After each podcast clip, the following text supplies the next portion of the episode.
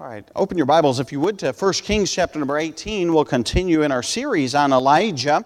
And uh, as we look at Elijah, of course, last week we looked at Elijah and, uh, and the, the wavering that was taking place in Israel as they were wavering. Uh, and Elijah asked the question, How long halt ye between two opinions? And uh, they certainly were halting and, and wavering, really, uh, between whether God was God or Baal was God. And that's certainly evident throughout the kingdom uh, of the nation of Israel. And so this morning, we're going to look at the water.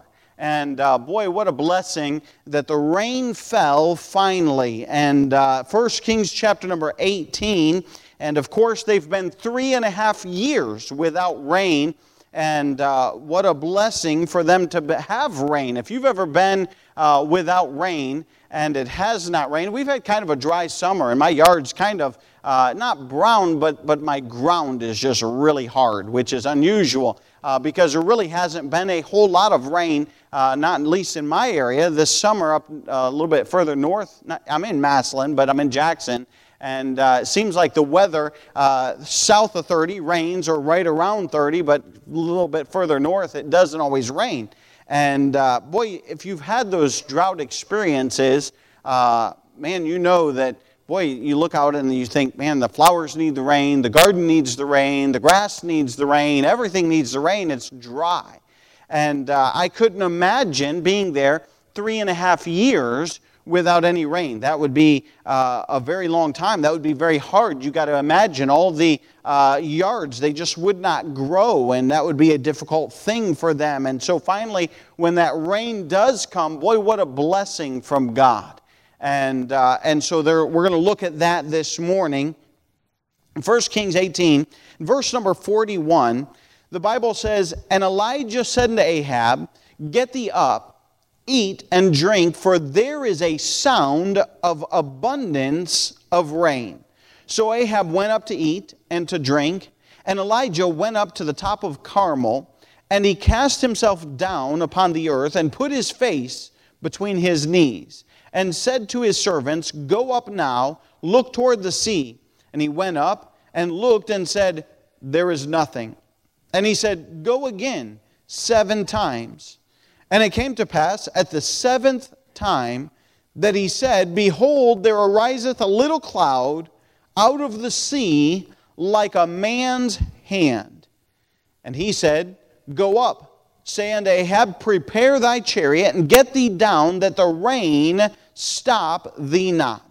And it came to pass in the meanwhile that the heaven was black with clouds and wind, and there was a great rain. And Ahab rode and went to Jezreel, and the hand of the Lord was on Elijah, and he girded up his loins and ran before Ahab to the entrance of Jezreel. Let's stop right there and let's pray. Father, we thank you just for your goodness to us.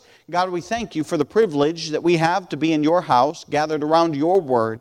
God, I pray that you'd use me. I pray, Father, that you'd speak through me. God, I pray that you would touch hearts as only you can. Father, help us as we look into your word to learn from you this morning. Father, we'll thank you for that. And God will be careful to give you the, the honor, the glory, and the praise for all that is said and done.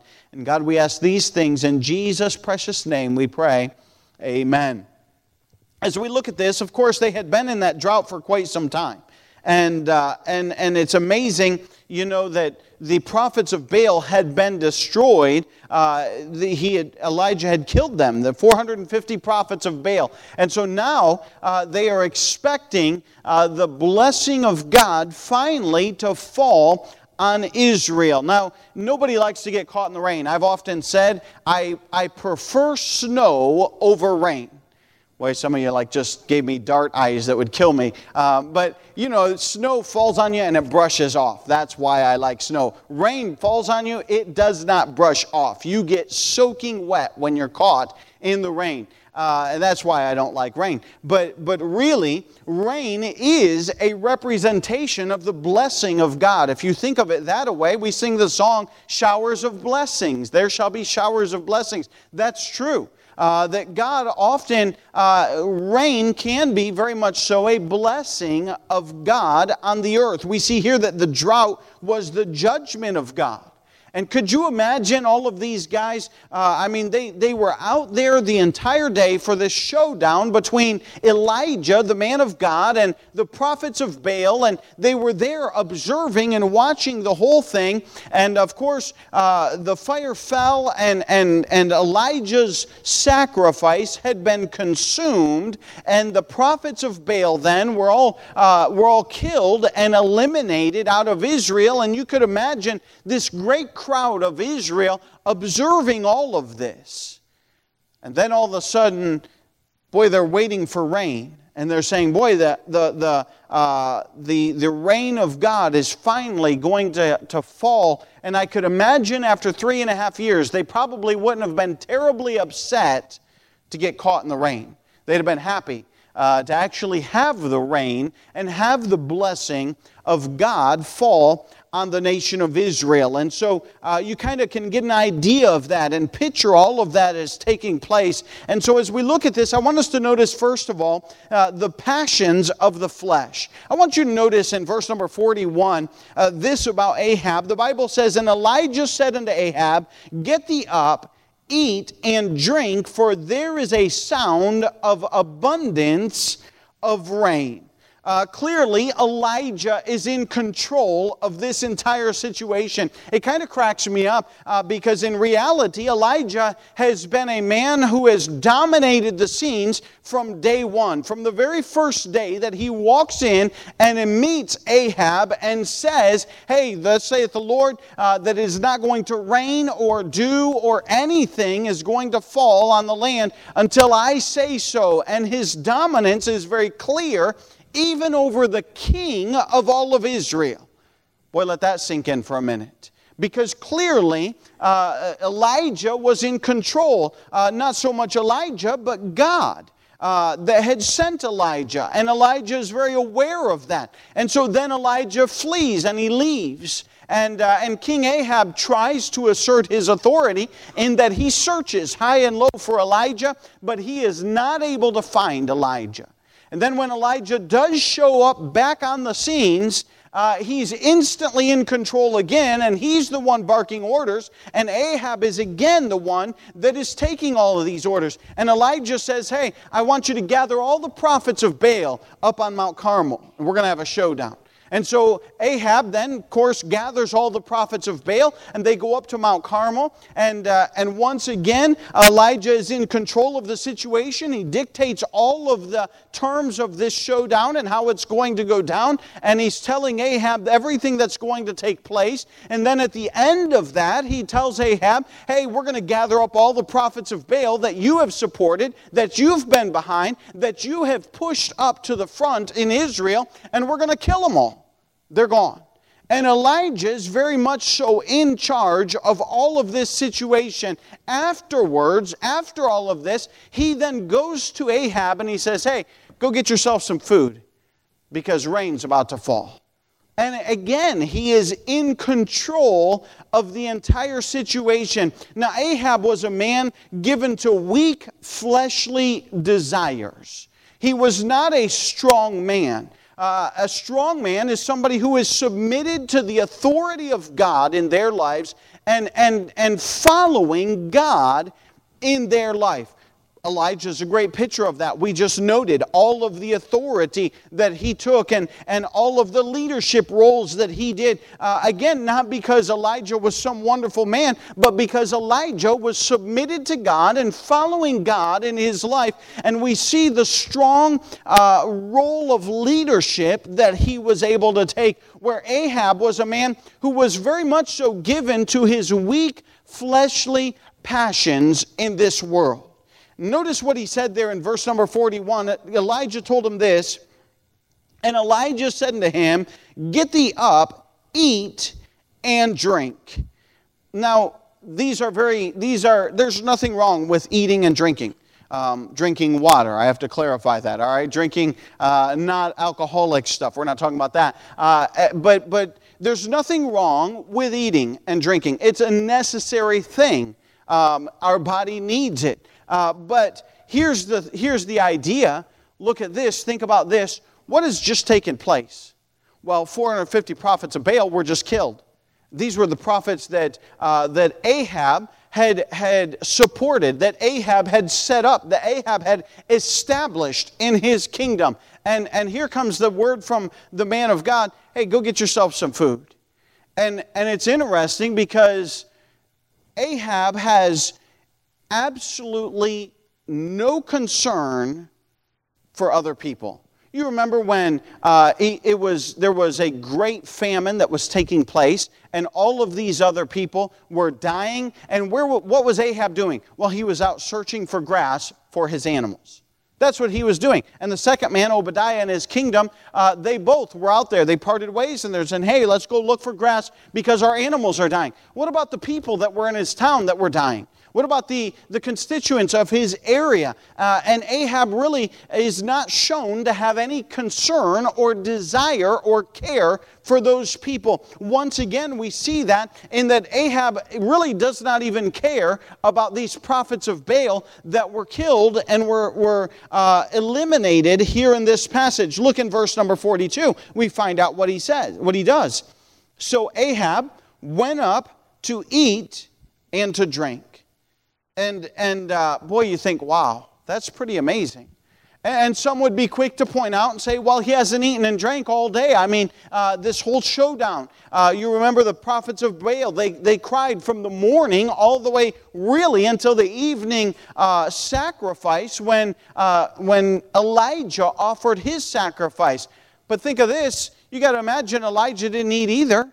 Uh, most of the people that were gathered there, uh, they, were, they were busy watching. Nobody else has eaten, and Elijah is not running off for food. Uh, he, is, he is more concerned about what God would have, but then he sends off Ahab and says, eh, Go feed yourself. I know that your belly's growling. I know that you've been looking at your watch. I know that you've been more concerned about, uh, about your own self and your own hunger and your own desires above anything else that is going on today. So, hey, go feed yourself. Go take care of yourself. Because that's obviously your primary concern. And carnal, fleshly people, it is amazing, can sit through some of the most spirit filled meetings where God's presence is obvious and only care about carnal things. We notice that about, uh, about Ahab. He's a very carnal man, he is not concerned. Uh, he was a selfish man. We notice that. Uh, he was not concerned with the prophets of Baal that have been uh, killed. And, and he's very carnal minded. And the Bible says this in Romans 8 7. It says, Because the carnal mind is enmity against God, for it is not subject to the law of God, neither indeed can be. We find, we find King Ahab is very carnal. Uh, his thoughts are not spiritual. He's not. Uh, he's neither uh, affected negatively nor positively by the great victory that God had wrought in Israel. He, he's not concerned uh, that rain is about to come, and he's only concerned with feeding himself. And so we find that's very telling about King Ahab. You say, well, wait a minute, what about this? Uh, why is that? Go with me to verse number 42 We'll read, we'll go back to verse 41. And Elijah said to Ahab, Get thee up, eat, and drink, for there is a sound of abundance of rain. So Ahab went up to eat and to drink. Look at what Elijah does. And Elijah went up to the top of Carmel, and he cast himself down upon the earth and put his face between his knees. You know what Elijah does? He goes to a prayer meeting. And part of it, I think, in him sending Ahab away was that, man, you are not contributing to the spiritual environment of this prayer meeting that I want to have with God and to the spiritual cause that's about to take place. And so Elijah sends him away, rejecting Ahab and telling him, hey, listen, there's an ounce of spirituality in you, and I need to get on my face before God. Now I need to meet with God. And we find that Elijah sends him away and gets him out of the way. We see that uh, Ahab was a very, a very fleshly, carnal person who was not really concerned with the presence of God, with the power of God, with the miracles of God, with the condemnation of God, or with the blessings of God. And that is a problem in Ahab's life. And it, and it, it goes throughout his lifetime. This is not new, uh, but it's very uh, evident even in this passage. So we see the passions of the flesh there of Ahab. But I want you to notice the persistency of faith in Elijah. Look with me in verse 42. And I love Elijah's actions here. So Ahab went up to eat and to drink, and Elijah went up to the top of Carmel, and he cast himself down upon the earth and put his face between his knees and said to his servants, Go up now and look toward the sea. And he went up and looked and said, There is nothing. And he said, Go again seven times. Elijah's public actions during this entire showdown have just been uh, wonderful, God exalting actions. His actions have, have proven very much so that he is a man of God, he's a man of character, and on display, everything has been very good uh, and very clear. And I want you to notice that, that, that uh, Elijah's private life lines up with his public life.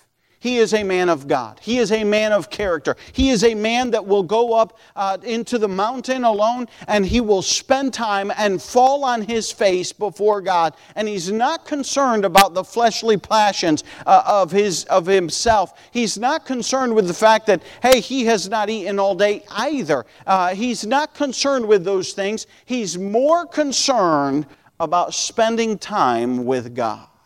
What a persistent constant testimony that, that Elijah has. We see that in his interests. He's more concerned about God than anything else. And we see that in Elijah's life. Uh, we see that he just spent an entire day with God. And that's not enough, uh, but he's going to spend some private time in prayer with God as well. And his spiritual interest is incredible. And, listen, uh, sometimes I wonder how much spiritual interest do I have? Well, we got to investigate our own lives.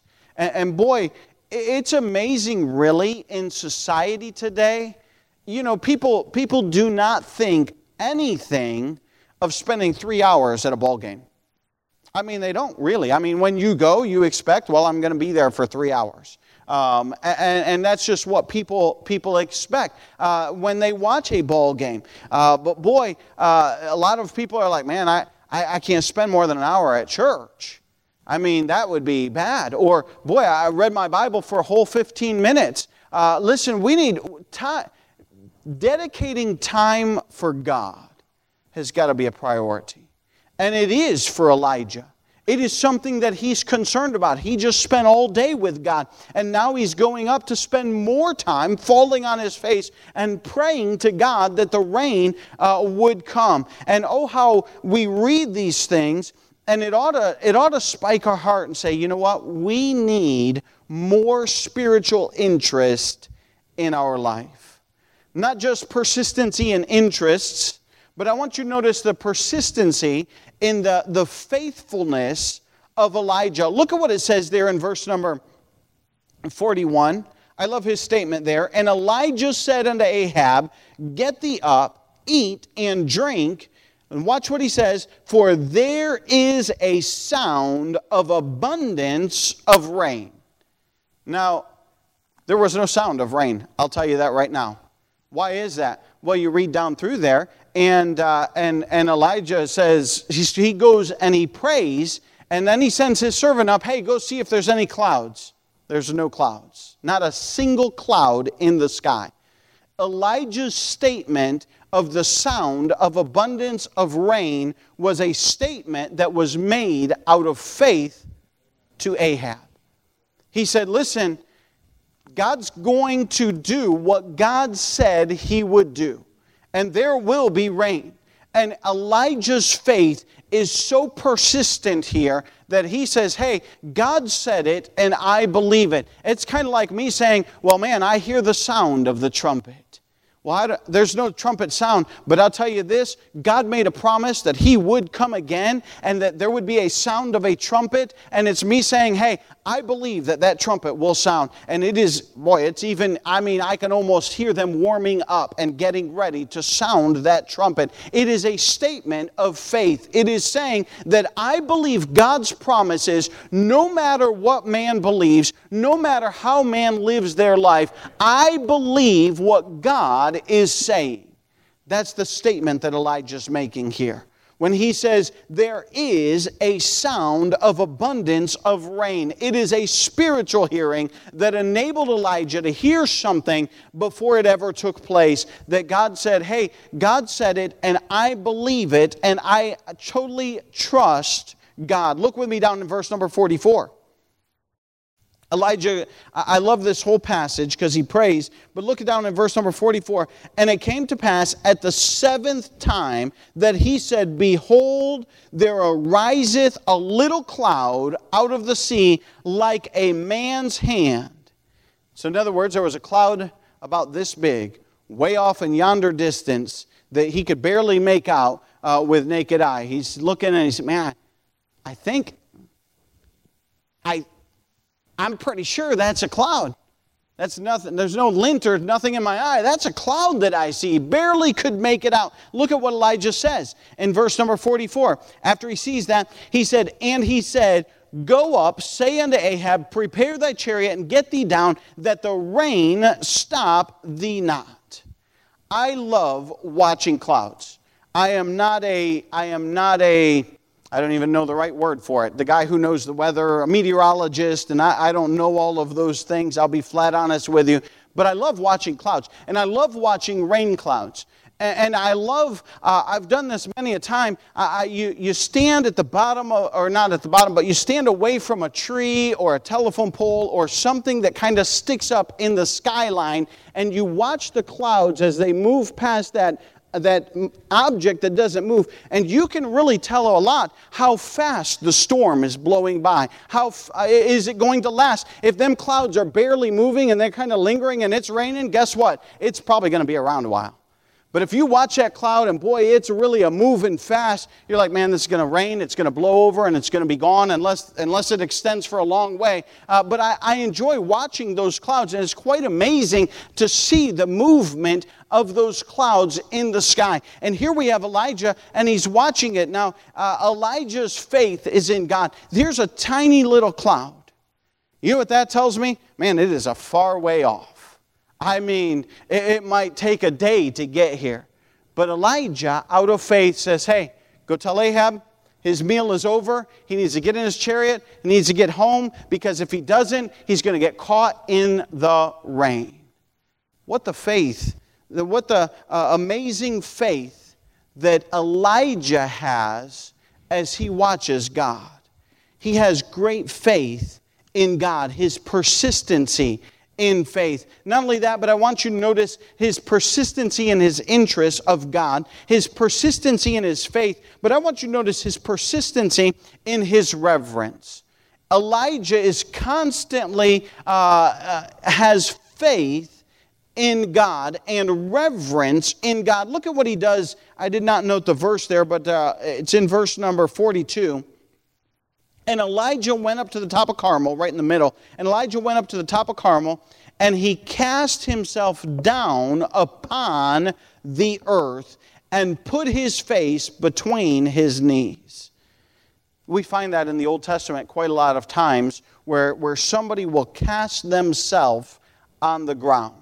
I don't know uh, exactly how that looked. I don't know if Elijah got down on all fours and put his head on the ground, uh, but, but the position and the idea was out of complete reverence to God in saying, you know what? You're holy and I'm man.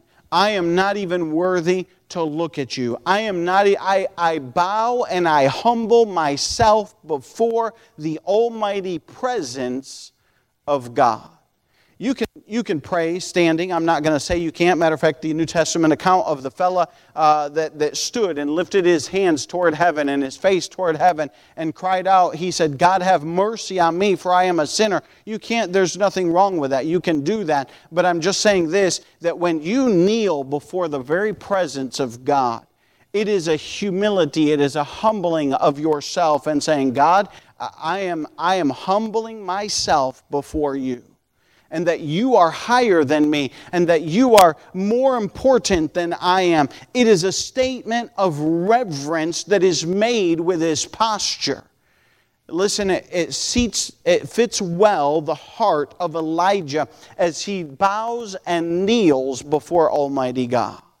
And we find that he's persistent in his reverence to God. Verse number 43, we read this a few times or we read this once at least, and the Bible says in verse 43 and said unto his servant, Go up now and look toward the sea. And he went up and looked and said, There is nothing. And he said, Go again seven times. I could just imagine Elijah. Just go, he's on his knees before God and he's crying out and he's saying, God, I just imagine a very simple prayer God, send the rain. I, I, just imagine it's just that simple. We're not told exactly what he prayed uh, and how long it was, but, but that. And then after he prays that, he says to his servant, Hey, go see if you see a cloud. That's faith. That's trusting God. His servant goes and sees a cloud or doesn't see anything, comes back and nope, there's nothing. And Elijah, same thing, prays again and says, God, we're trusting in you for the rain. Please send the rain. And he says to his servant, Go look again. And seven times that plays out, in my opinion, one right after the other. And he's persistent in his prayers. Listen, sometimes we expect results from God right away. I mean, in my life, uh, I know that sometimes I'll pray something and, and I'm thinking, God, please do this or God, please do that, and, and, and nothing happens. And I say, hmm, I guess God didn't want to do that. No, that's not always the case. God wanted to bless Israel. God wanted to send the rain. God, obviously, God did send the rain, but Elijah was persistent. We see that not only here with this, uh, but we've seen it as well with the child. You remember three times that Elijah laid on that child and prayed, God, restore this, this, this young child his life. And we see that Elijah is persistent in his prayer life with God, saying, God, I'm asking you to do this thing. I'm asking you to cover this thing. And we find that Elijah is faithful in his persistency with God. What a great example for us. I want you to notice the last part in verse number 45 and 46.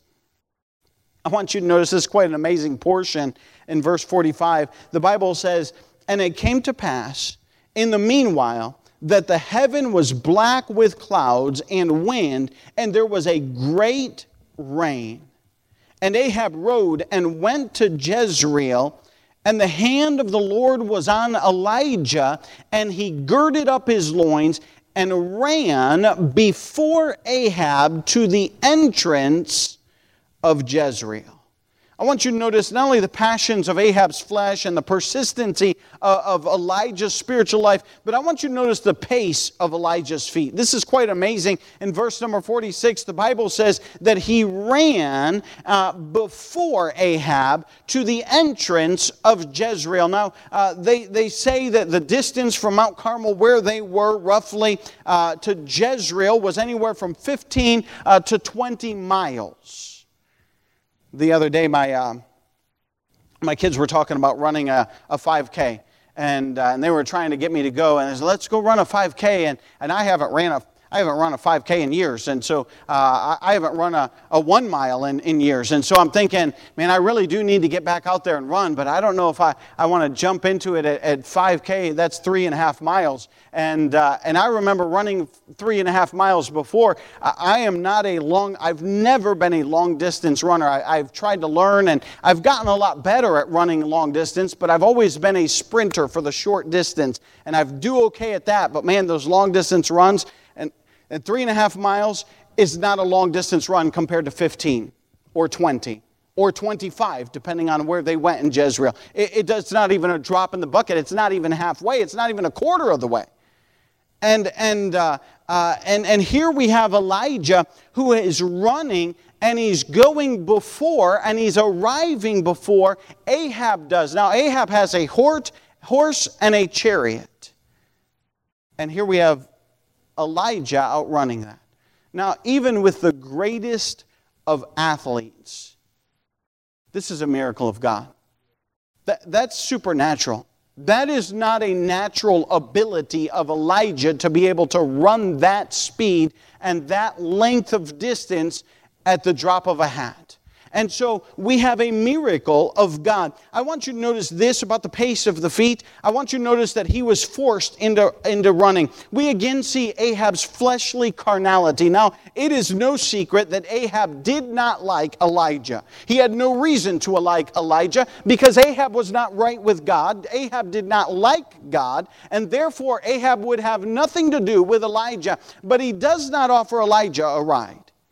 He's just selfish like that and he jumps in his chariot and off he goes. Forget the man of God, forget everyone else, I'm gone. And so Elijah really doesn't have a choice but to run. And, uh, and so I want you to notice in verse 46, the Bible says this in the very beginning, and the hand of the Lord was on Elijah. Boy, what a blessing to know that God will help you physically get through some things that you may not be able to get through on your own. What an amazing God we serve. And God certainly blessed here. God certainly took care of Elijah. God certainly enabled Elijah to go the distance and go the speed that he needed to go. And I'm reminded of the verse in Isaiah 40 31 But they that wait upon the Lord shall renew their strength. They shall mount up with wings as eagles. They shall run and not be weary. They shall walk and not faint.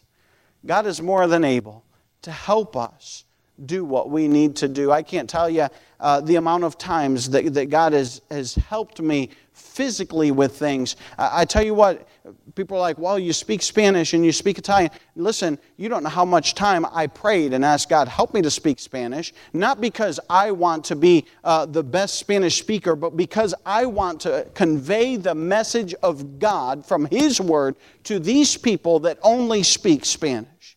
And I need to speak Spanish for that purpose.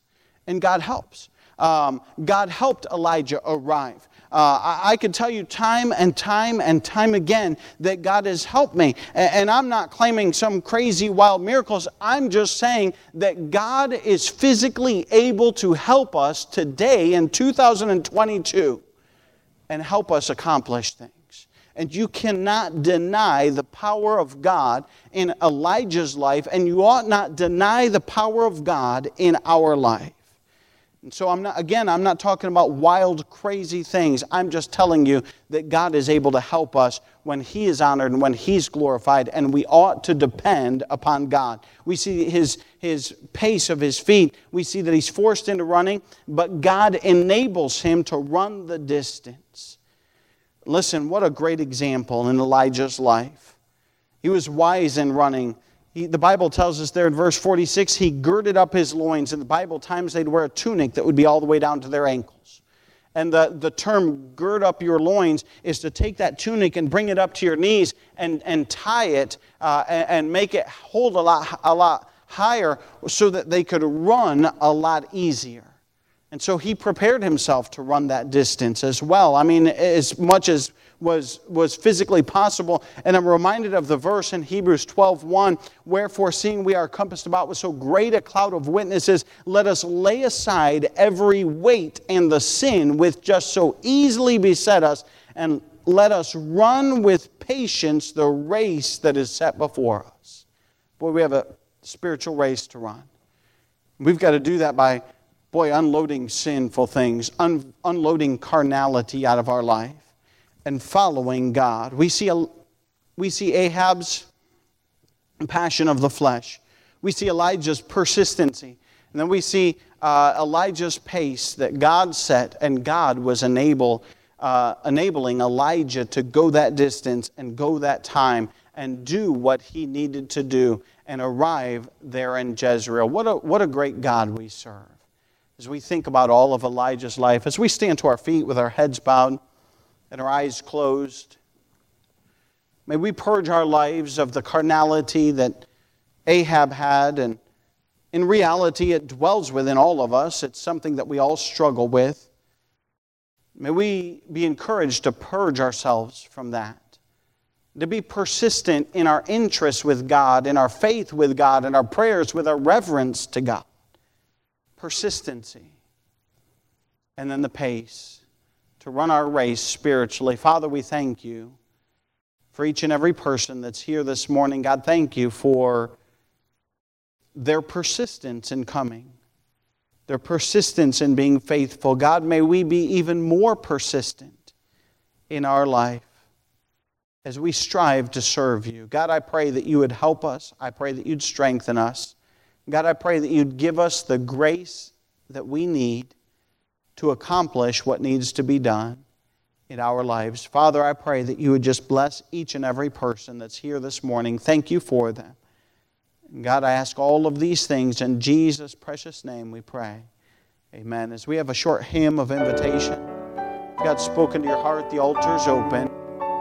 Maybe you want to thank Him for the strength that He's, maybe He's enabled you to do things and you're like, man, I, I didn't know that I could do that, but God helped me. Just thank Him for it. Recognize Him for that. Praise Him for that. Thank Him for that. Maybe He showed you some carnality that needs removed. Maybe there's persistency that needs improved. Whatever the need, the altar is open.